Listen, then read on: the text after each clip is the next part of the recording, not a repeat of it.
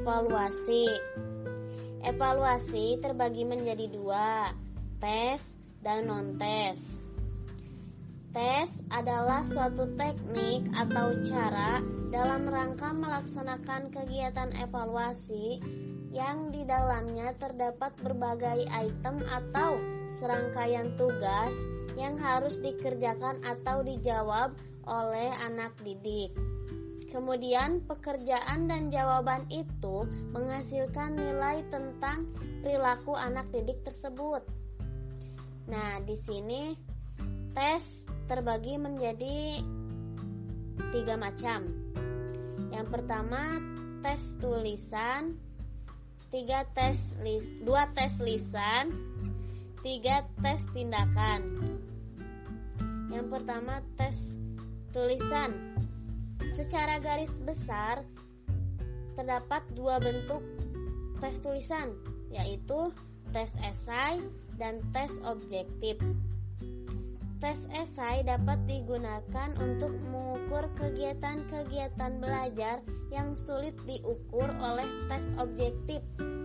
Tes esai sering juga disebut tes uraian karena menuntut anak untuk menguraikan jawabannya dengan kata-kata sendiri dalam bentuk, teknik, dan gayanya sendiri.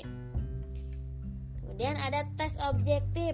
Tes objektif menuntut peserta didik untuk memilih jawaban yang benar di antara kemungkinan jawaban yang telah disediakan, memberikan jawaban singkat, dan melengkapi pertanyaan atau pernyataan yang belum sempurna. Tes objektif memiliki 4 bentuk.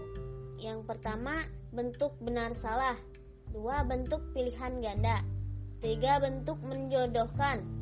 4, bentuk jawaban singkat dan melengkapi. Kemudian jenis tes yang kedua, tes lisan atau oral test. Tes lisan adalah suatu bentuk tes yang menuntut jawaban dari peserta didik dalam bentuk bahasa lisan. Peserta didik akan mengucapkan jawaban dengan kata-katanya sendiri sesuai dengan pertanyaan atau perintah yang diberikan. Kelebihan tes lisan antara lain dapat mengetahui langsung kemampuan peserta didik dalam mengemukakan pendapatnya. Tidak perlu menyusun soal-soal secara terurai, tetapi cukup mencatat pokok-pokok permasalahannya saja. Kemungkinan peserta didik menerka-nerka jawaban dan berspekulasi itu dapat dihindari. Namun ada kelemahannya. Pertama, memakan waktu yang cukup banyak, apalagi jumlah siswanya banyak. Faktor subjektivitas sering muncul bila mana dalam suasana ujian lisan tersebut hanya ada seorang penguji dan seorang siswa. Kemudian jenis tes yang ketiga ada tes perbuatan atau performance test. Tes perbuatan adalah bentuk tes yang menuntut jawaban siswa dalam bentuk perilaku, tindakan, atau perbuatan. Peserta didik bertindak sesuai dengan apa yang diperintahkan dan ditanyakan. Misalnya, coba praktikan bagaimana cara mengendarai sepeda dengan baik dan benar. Adapun jenis tes hasil belajar. Yang pertama, tes formatif.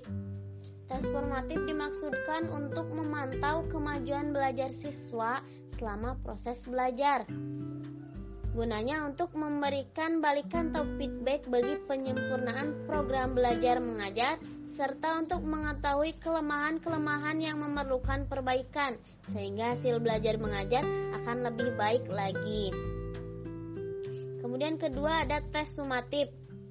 Tes sumatif diberikan saat satuan pengalaman belajar dianggap telah selesai. Tes sumatif diberikan dengan maksud untuk menetapkan apakah seorang siswa berhasil mencapai tujuan-tujuan instruksional yang telah ditetapkan atau tidak. Tujuan tes sumatif adalah untuk menentukan angka berdasarkan tingkatan hasil belajar siswa yang selanjutnya dipakai sebagai angka rapor. Kemudian yang ketiga ada tes penempatan. Pada umumnya tes penempatan dibuat sebagai prates.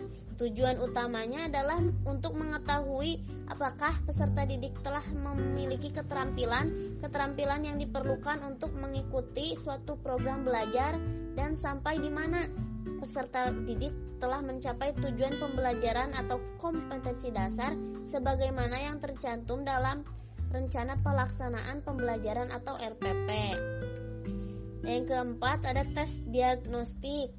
Tes diagnostik dimaksudkan untuk mengetahui kesulitan belajar yang dialami peserta didik berdasarkan hasil tes formatif sebelumnya. Tes diagnostik memerlukan sejumlah soal untuk satu bidang yang diperkirakan merupakan sebuah kesulitan bagi peserta didik.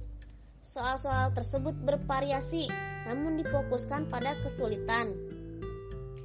Nah, kemudian ada jenis atau bentuk evaluasi yang kedua yaitu non-tes. Para ahli berpendapat bahwa dalam mengadakan evaluasi terhadap hasil belajar kita harus menggunakan teknik tes dan non-tes. Sebab hasil-hasil pelajaran bersifat aneka ragam. Hasil pelajaran dapat berupa pengetahuan teoritis, keterampilan dan sikap. Pengetahuan teoritis dapat diukur dengan menggunakan teknik tes. Keterampilan dapat diukur dengan menggunakan tes perbuatan. Adapun perubahan sikap dan pertumbuhan peserta didik dalam psikologi hanya dapat diukur dengan teknik non-tes atau misalnya observasi, wawancara, skala sikap, angket, checklist, dan rating scale.